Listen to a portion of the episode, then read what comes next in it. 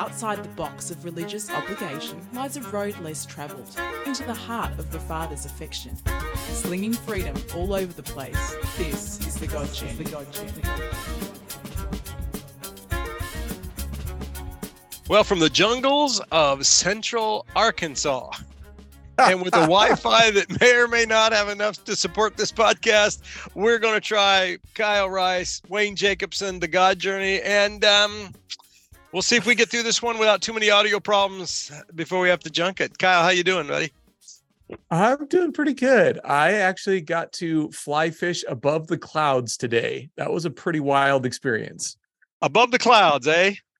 Is This it cloudy there? So down where you are, it's all kind of overcast. Yeah, so down where we're at, we're down in the valley. It was very misty, very foggy, pretty he- Oh. pretty heavy low cloud coverage. I love that. That's my favorite. Oh, it was it was beautiful to wake up to. And then literally to get to the place that I was fly fishing in the Bighorns, I drive up this switchback section and you get up and I got up above the clouds and it is a bluebird day. It is no wind, bright sun, gorgeous. And so I'm literally fishing on the Tongue River and I'm looking out over the valley and all I see is the clouds. And so literally like this river is dropping down into the clouds and I'm fly fishing above the clouds. It was a very very beautiful experience so far this morning. Well, that's the difference between you and me, Kyle, because I would turn right back around and find me a nice stream in the clouds where it's nice and fogged up, man. That's where I would be. That's how I prefer my golf, man. I get a bright sunny day and I just, oh my gosh, I'm collecting skin cancer as I play golf. and, s- and when it's a nice cloudy day, man, that's the best. Collecting skin cancer on the golf course. Okay. That's an interesting way to look at that. I see sun as my enemy, man, because I'm fair skinned and I mean, I got to slather on so much sunscreen whenever I'm out. I know clouds are not a protection from that element. So I'm slathering on sunscreen either way, but I like when it's not sunny and I feel, I don't feel that heat beating down on my body because we've been in 90 plus degree weather for about the last two weeks, Sara and, Sara and me in our little odyssey here around the heartland. ah, okay. Uh, that's a little toasty. I it's been in the 60s and 70s here in Sheridan and it's been quite lovely, honestly. Oh my gosh. Uh, we've we've done quite the swing. Last week we were Monday at the Abraham Lincoln Library and Okay. got a chance to look at that statesman and on oh we already did we already talked about this, right? Being We at talked a little bit. Yep. But Okay, we then. didn't talk about your experience in Graceland though, because you went from Lincoln to Graceland, Ah, but we, haven't did. you hadn't gone there yet. Yeah, we went there and it, it was what we pretty much expected. It was interesting because Sara and I grew up in that part of it, but there's Mhm. this overwhelming sense of what a gift that was wasted and cut short and you know and Hmm. then we go to the Clinton Library on Friday. So Lincoln, Elvis, Clinton. And you have that same sense. There's so much about Clinton's administration that I think was really good, really trying to do some right stuff. And I don't mean the left leaning stuff. Last president that balanced a budget, last president that got Republicans and Democrats to work together on things like welfare. But again, his character overshadows all of that. Okay.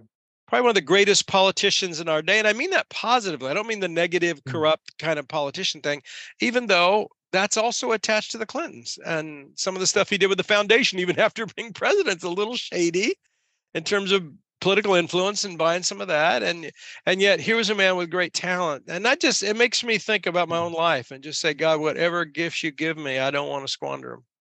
I want to find a way to have a meaningful impact in the world and not take my gifts and use them for my own amusement and leave something else mm. darker in the world. So that was an interesting week to take that story arc and uh, end up in the mountains of Arkansas after all that. Yeah, that's a very interesting arc. I mean, uh, to go to see that, and especially with Clinton, I mean, I, I feel like there was a lot in his lifetime where, like in his presidency, where there were some really, really good things, but then all of a sudden, they all gets undershadowed by a lot of, like you said, a lot of the character issues, and even to the point where it's I mean, there's still memes that are coming out in regards to him and Monica. And I mean, the first thought that went through my head when you said you went to the Clinton Library was, well, was there a wax figure figure of Monica there as well, or you know, was she included in that story? Now they Yeah, pretty much just- bury all that. At least when you go to the Nixon Library, they talk about Watergate. It's there. Do they? Okay. Here, there's a scandal, but it's all about the impeachment and how the Republicans were out to get him. Which, in many ways, I mean, seventy million dollars spent on the Whitewater investigation and never turned up anything, except they got him on the sexual track with some of the the women that had been sexually harassed by Clinton. And I don't know if there's any other way to say it. They weren't they weren't willing. I was gonna say willing victims, which is kind of an oxymoron. They weren't willing participants for sure. Yeah.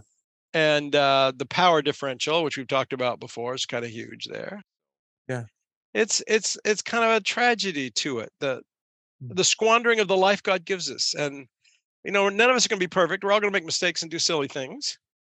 But on balance, can we find a way to to particularly those that have gifts that are really could be for the enrichment of others? Mm.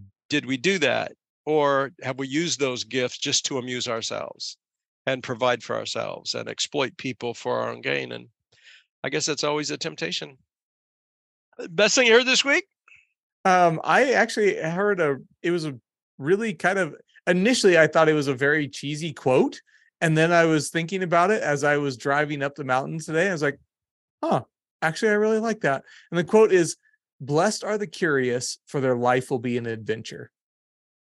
And it was just like this outdoors bumper sticker that I saw on the back of this person's Oh, car. okay. I was like, "Oh, that's kind of cheesy," you know. And then I, I thought about it as I was driving up the mountain. I was like, no, that's actually kind of true.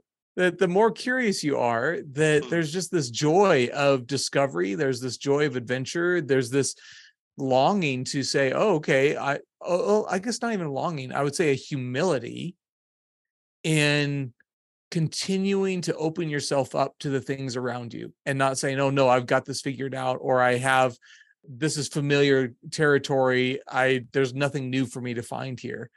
But eh, continuing to remain in that curious posture keeps that life of, of adventure a part of of who we are and a part of our journey and i thought that was really intriguing to me it is curiosity is a, a very much a creative element in it if we're not curious then we're just going along with the standard status quo whatever comes our way whatever other people have decided for. I think curiosity channeled well is yeah will lead you to adventures you don't need to be on.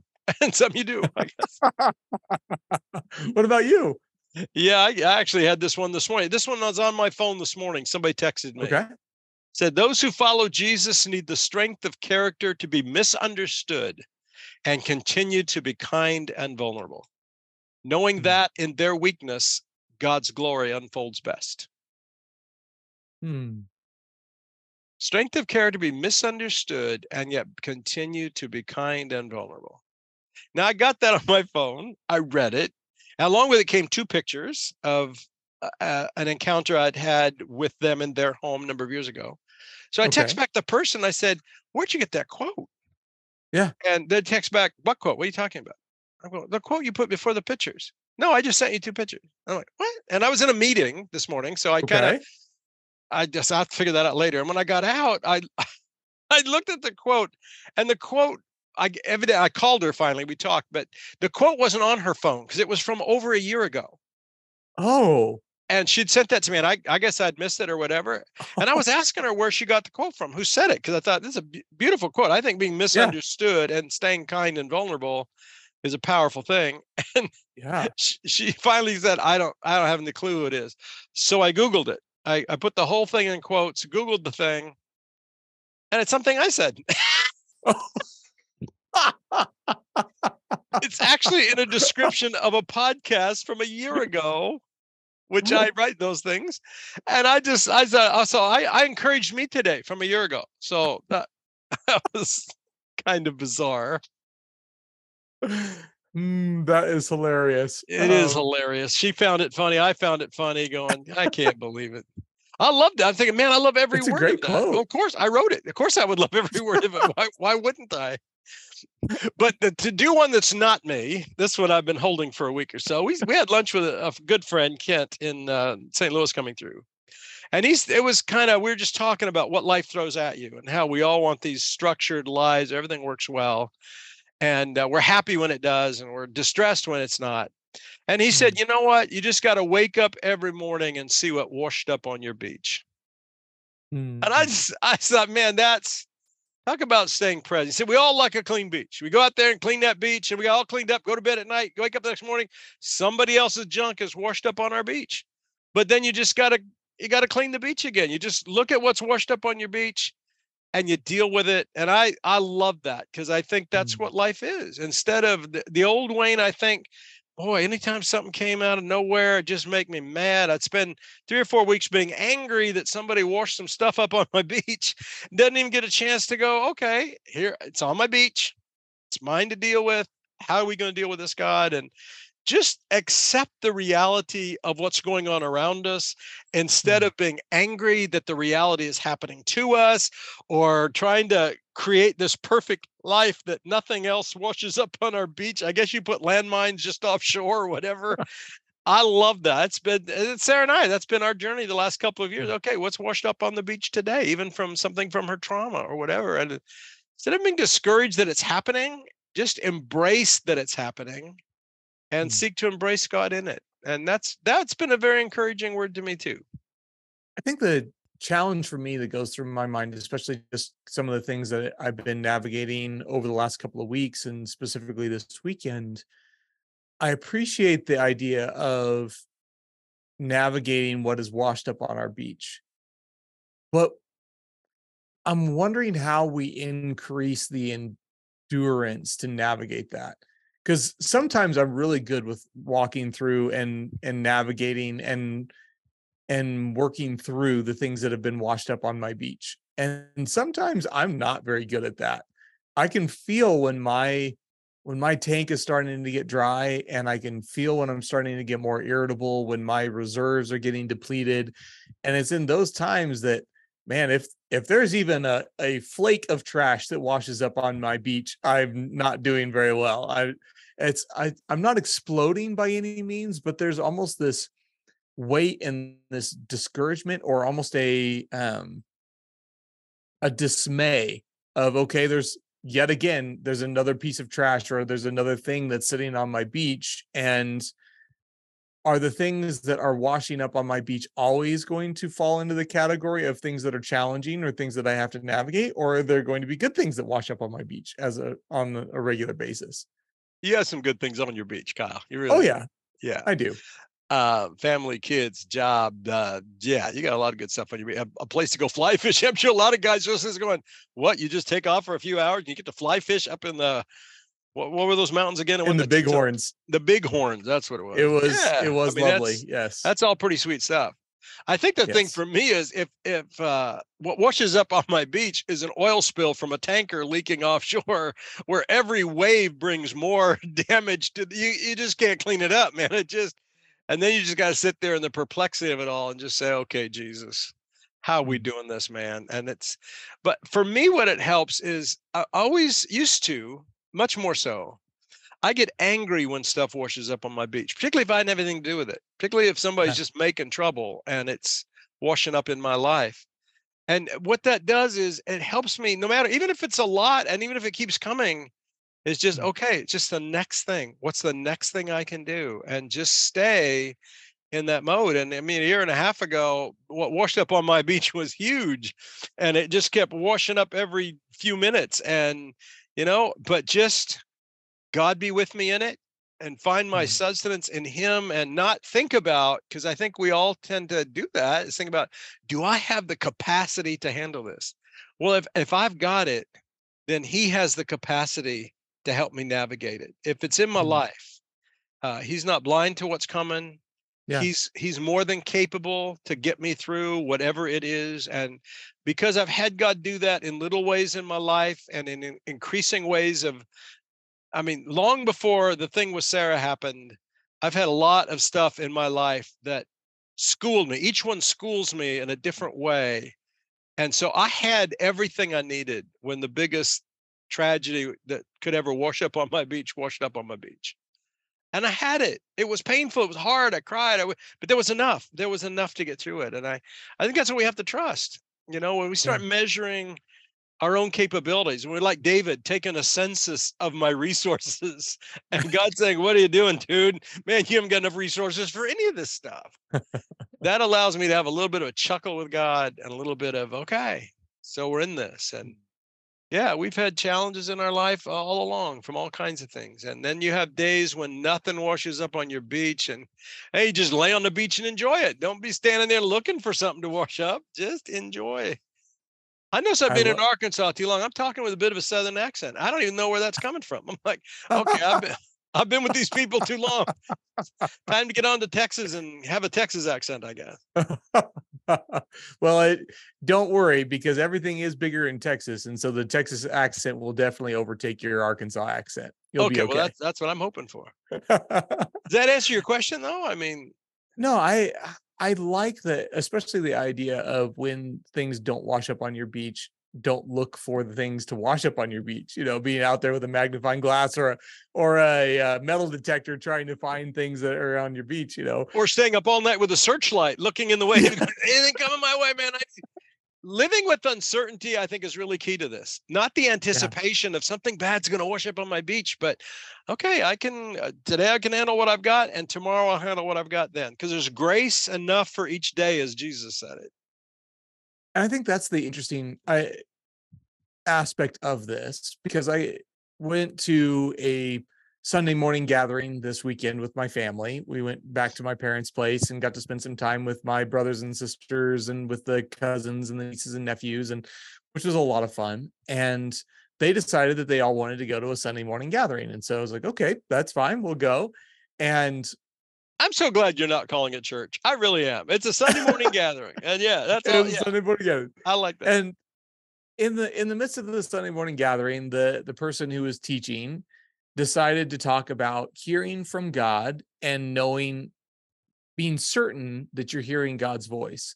And one of his biggest points, or one of the big things that he really emphasized, was removing all emotion from it because emotion can lead you astray and it can take you out and it completely disconnect you.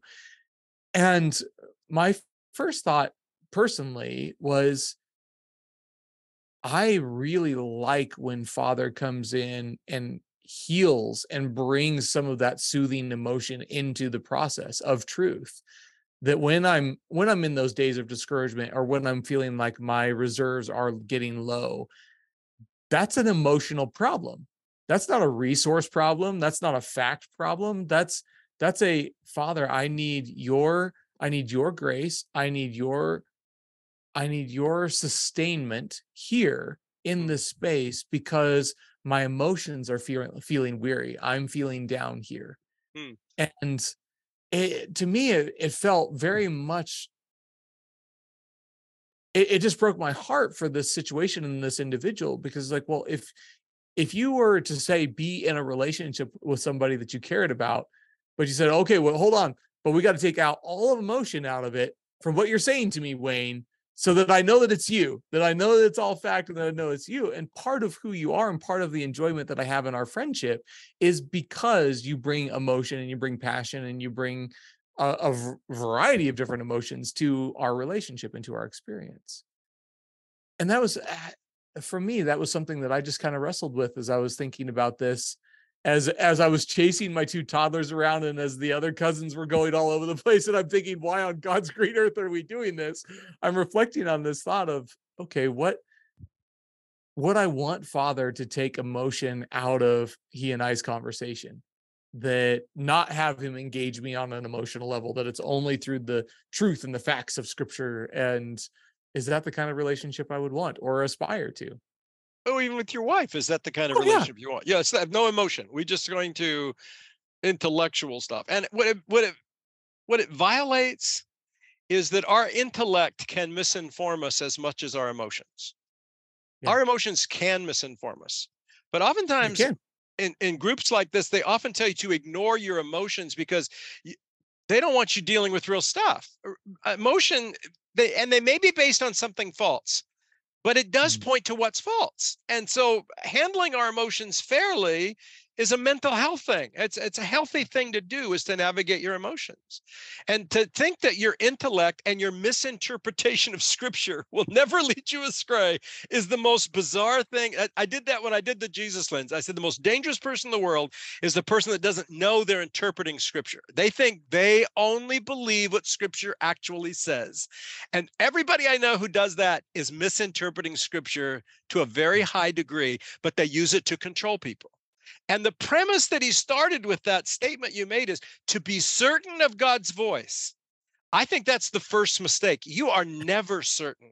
We look Yeah. through a glass darkly, hold it lightly. I, I'm with a group of people this weekend who God told me this, God told me that. And I'm going, whoa, whoa, whoa, whoa, whoa. Are you sure?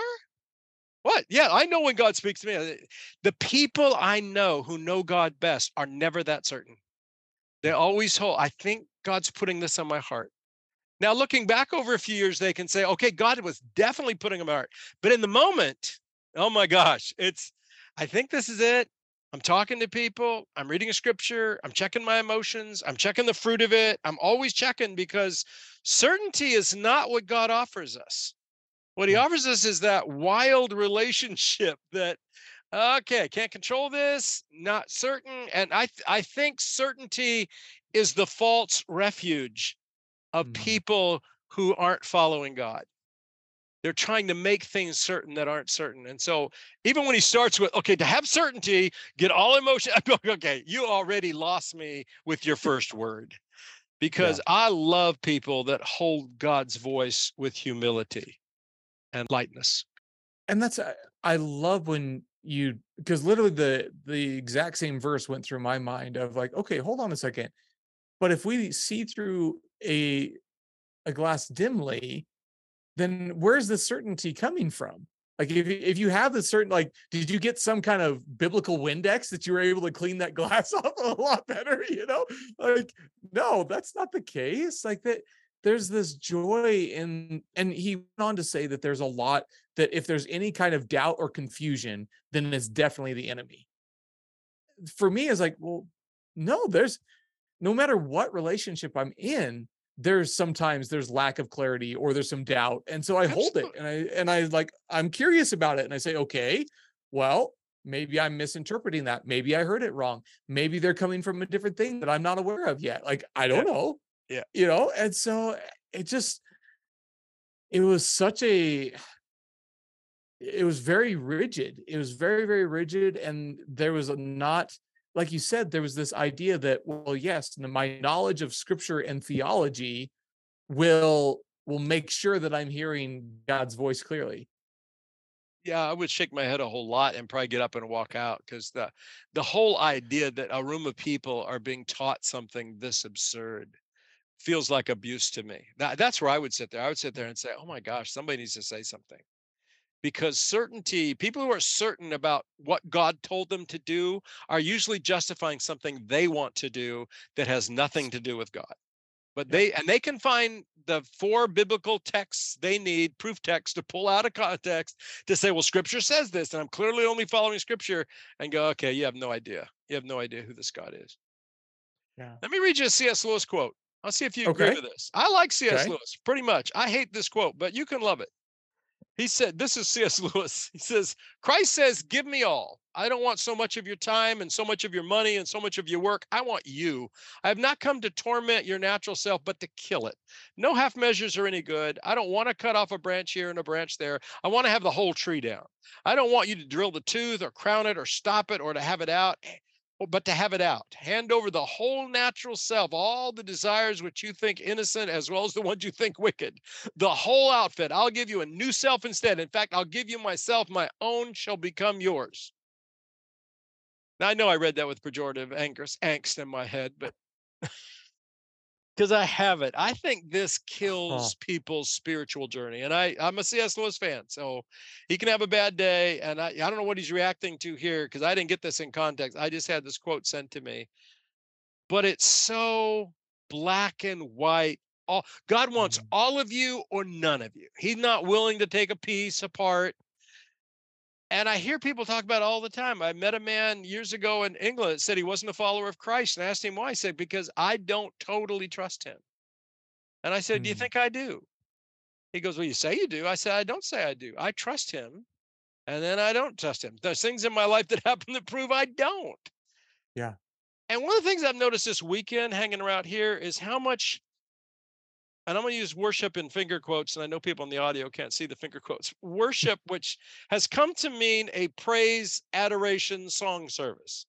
To me, that's not worship. Worship is how we live our life under Father's love. That to me, how our life is lived is the worship that God desires. So I don't call that worship, but I notice how much of our worship, quote unquote, is aspirational.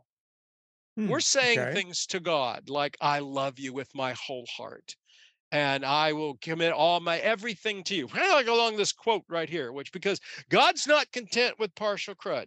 And so we're praying. And even in this group, there was prayers like, oh God, may whatever they're praying about, may this never happen again. And you're sitting there going, okay, that's going to happen like a five million more times before you die. So you can pray that no, it'll never happen. This temptation will never happen again. This conflict will never happen again. This husband and wife will always see things exactly the same way. And I'm sitting there going, okay, this is an aspirational prayer. I hope this could be true. but it's not. It's not grounded in anything that's real, but it's an old prayer form that when we declare this thing we want, God has to do it. I remember being in a prayer group years ago where somebody, we were in the, the town of the original governor's house in California when it was still a when it was still its own territory or whatever it was. Hmm. And they were there feeling like God had given this place. And they prayed that may one more th- that not one more homosexual act will occur in America ever in California ever again. And I'm sitting there going, this is the stupidest prayer I've ever heard. And one, it, did, didn't work. It didn't happen. So I mean, they declare and all these declarations that are completely aspirational Hmm, and that there's no ability to hold what's real. And when our aspirations become real, when we think they're real, then what is the disillusionment that comes when the thing we're declaring or the thing we're hoping for, or I'm saying, God, I commit me, I commit, I totally trust you. Then the next day I'm caught up in anxiety or despair or whatever. How does that person have to feel? And what they usually feel is, well, I gave it all to Jesus last night and then I took it back the next day. And so I'm a horrible person because we really confuse our aspirations with our reality. And what I've been exploring with a few people around, we haven't had chance in the meetings to, but I've explored with a few people on individual conversations, is the difference between my aspirations and my capabilities. hmm, Yes, I desire to trust God with all my heart. That's true. You can have that aspiration. Then the capability is, I'm actually doing that today. Do I have the capability to trust Him with everything? I don't. Yeah. Things creep in that drive me off track or cause despair or whatever. And so, so I'm not. And I, I'm so I've been really thinking through how to live in the tension of that. To have hmm, an ask, and I don't mean fantasy. Some of that prayer stuff was just fantasy. I wouldn't even call those aspirations. Yeah. But the aspiration to trust, to be fully loved, to surrender my whole life to Him. Those are wonderful aspirations. But then have the integrity to step back and say, but are they real? Hmm. Is that real in my heart? Do I have the capability to live that aspiration out? And to me, that's growth. That's the space, the Yeah. gap between my aspiration and my reality. If I can talk about them both in real terms and not pretend my aspiration, my apt aspirations are my reality. Don't pretend that. They're not. And so when you live beneath them, you don't have to bash on yourself and go down the shame condemnation road. Just say, okay, my capabilities are different than my aspirations. How many Mhm. times confession repentance for us was you promise God you'll never do it again. I'll never yell at my wife again. I'll never do this again. And then you end up doing it because and then it's like I'm such a horrible sinner because now I need to know better. And I'm thinking if we could draw this distinction between our aspirations and our capabilities, we could live a more helpful, healthy journey in the life of Jesus. What do you think about that? Ooh. I really like the idea between the aspirations versus our capacity. I I think honestly, when you're talking about some of those prayers, I'm thinking back to our conversation that we had last week, though, about people praying for these, basically praying for these ideas or these constructs that they have created to come to fruition And God's like, uh, no, I'm not going to answer that prayer graciously because that's a disaster. Like you don't want, you don't want me answering that prayer. You really don't. And I think yeah, make even, my prison more comfortable. That prayer. yes, make my prison more comfortable. Exactly. Which we never say it that way, but that's actually what we're praying for. Yeah. And that's uh, even the idea of praying that, oh God, please don't let so and so like allow there to be never, never to be conflict in this marriage again. Well, as somebody who is currently navigating some tension and conflict in my marriage, I know that is an invitation for me to move closer to my wife and to move closer to a wholehearted life. That there's even though like there's a disconnect, there's a disagreement here, that's okay because that means Jess and I are sorting out what this means for us to move forward. What does that look Yeah. like as a couple to move into a more wholehearted space? So if there's never any conflict, my initial thought would be, well, if they answered that question, one person is sacrificing themselves for the sake of the other's comfort. There's there's not perfect unity there Right. because even in even in the fact that father created diversity intentionally and so to be in relationship and to be able to appreciate that diversity and to be able to appreciate the differences in opinion and differences of worldview that's so incredibly powerful and so like even today before we started recording this i started talking with you a little bit about okay what is within my capacity like do Jess and I are really wanting to be able to move into a more wholehearted space in this part of our conversation in our life. And yet, what does that look like? How do what am I capable of doing?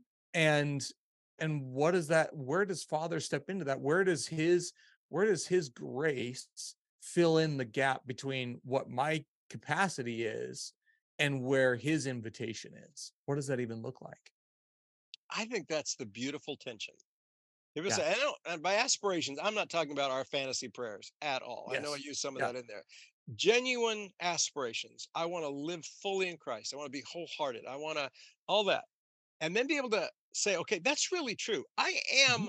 fully devoted to Jesus in the aspiration of my heart, in the reality of where flesh and spirit merge in my life and the untangling that we've talked about for the last year and a half, I, I still need God to untangle stuff so that I can actually live to that aspiration.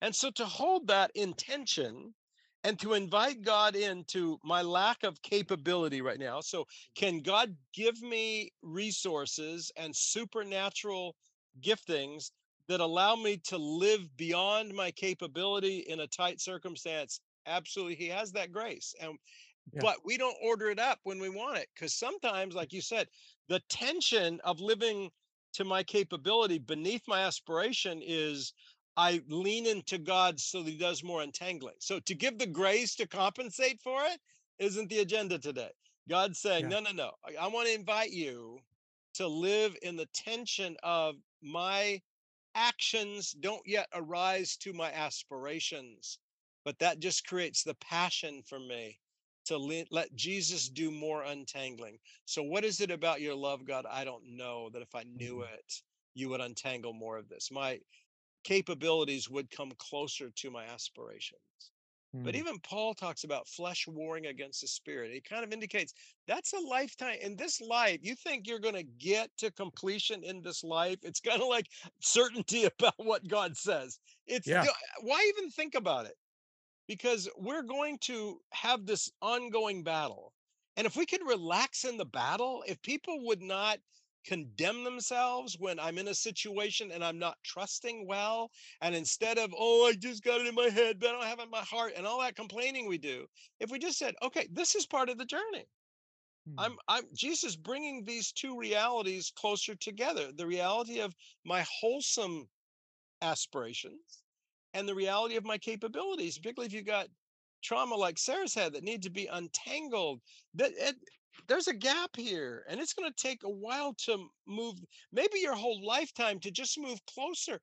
He's okay with that process. We're the ones that aren't okay. That's why this quote, like from C.S. Lewis, it's all or nothing, man. You got to completely trust, or God doesn't.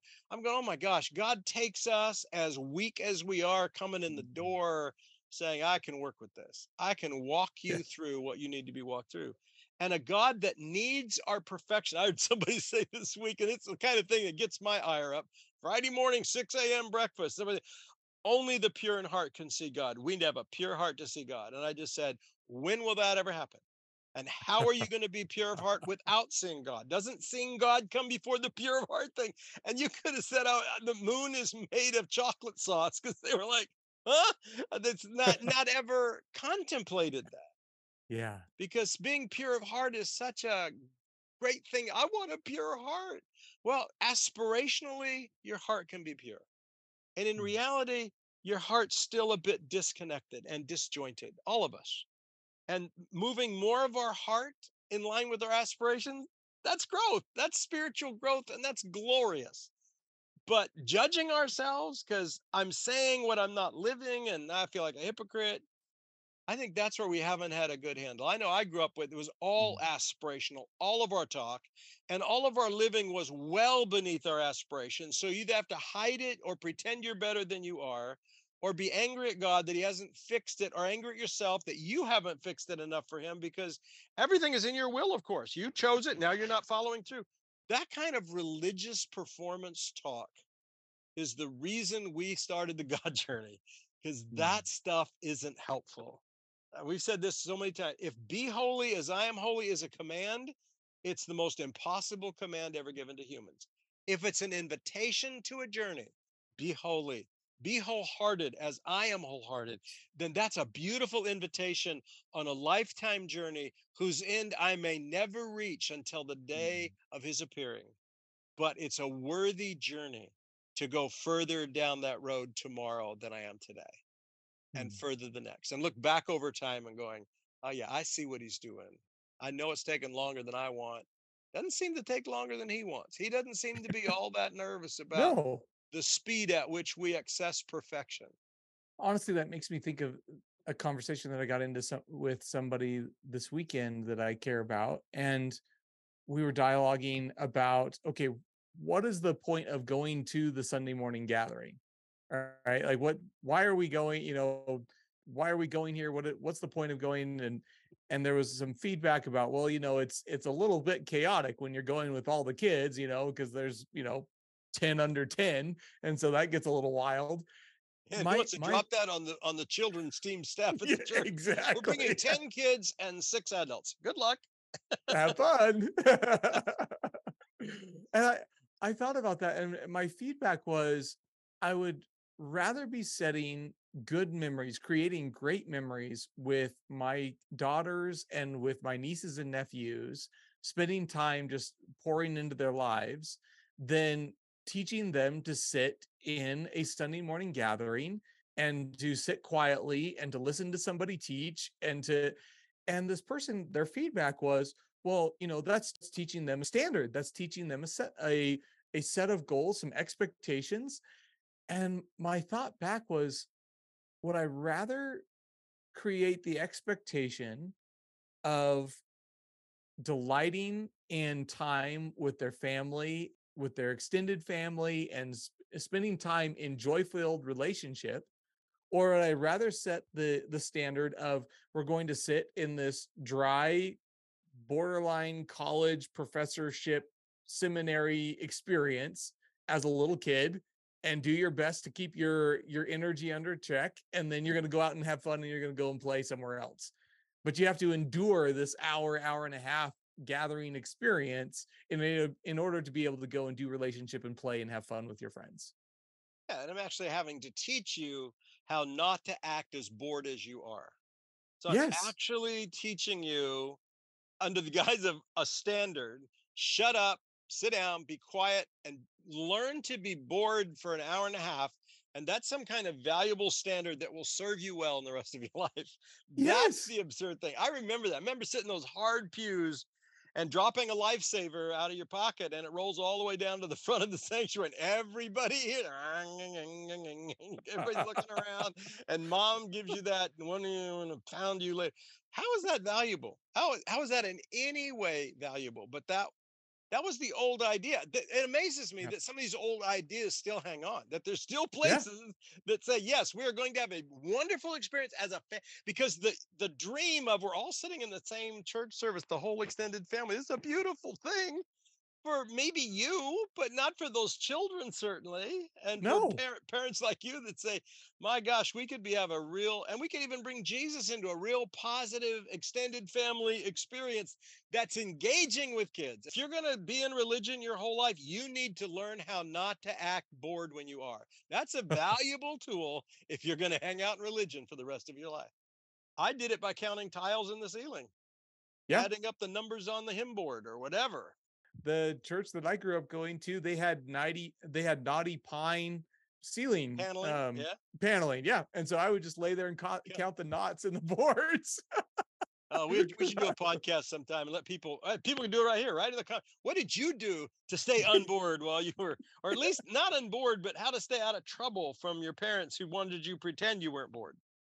Well, here's the thing is said individual that is having this conversation about making sure that you're able to stay present and again aspiration. So they can sit in church they can be diligent they can be connected to the service. They literally brought a bag of toys that they would keep the kids distracted so that they're not causing a disruption in the service. I'm like okay where this there's a major disconnect going on here. Like there's and and i don't know if that's a, a a bridge that i want to create i don't know if i want to go there i don't want know if i want to train my daughters or teach my daughters to be able to go through that experience and not be bored out of their minds Oh well, I think when you bring the coloring book or the toy, you're actually saying, yeah, okay, it is going to be boring, but here's something you can do to make it uh, better for you. Now, I actually like Yes. that better than sit there, don't move a muscle. But I think when we get confused between our aspirations and our reality, or a kid, my my aspiration for my Mhm. kid versus the reality of their capability, that comes right down to the same thing. And then I'm I'm pushing them to live to an aspiration or a memory I want to create for me instead of being realistic about the capability and their age and whether this is going to be valuable for them.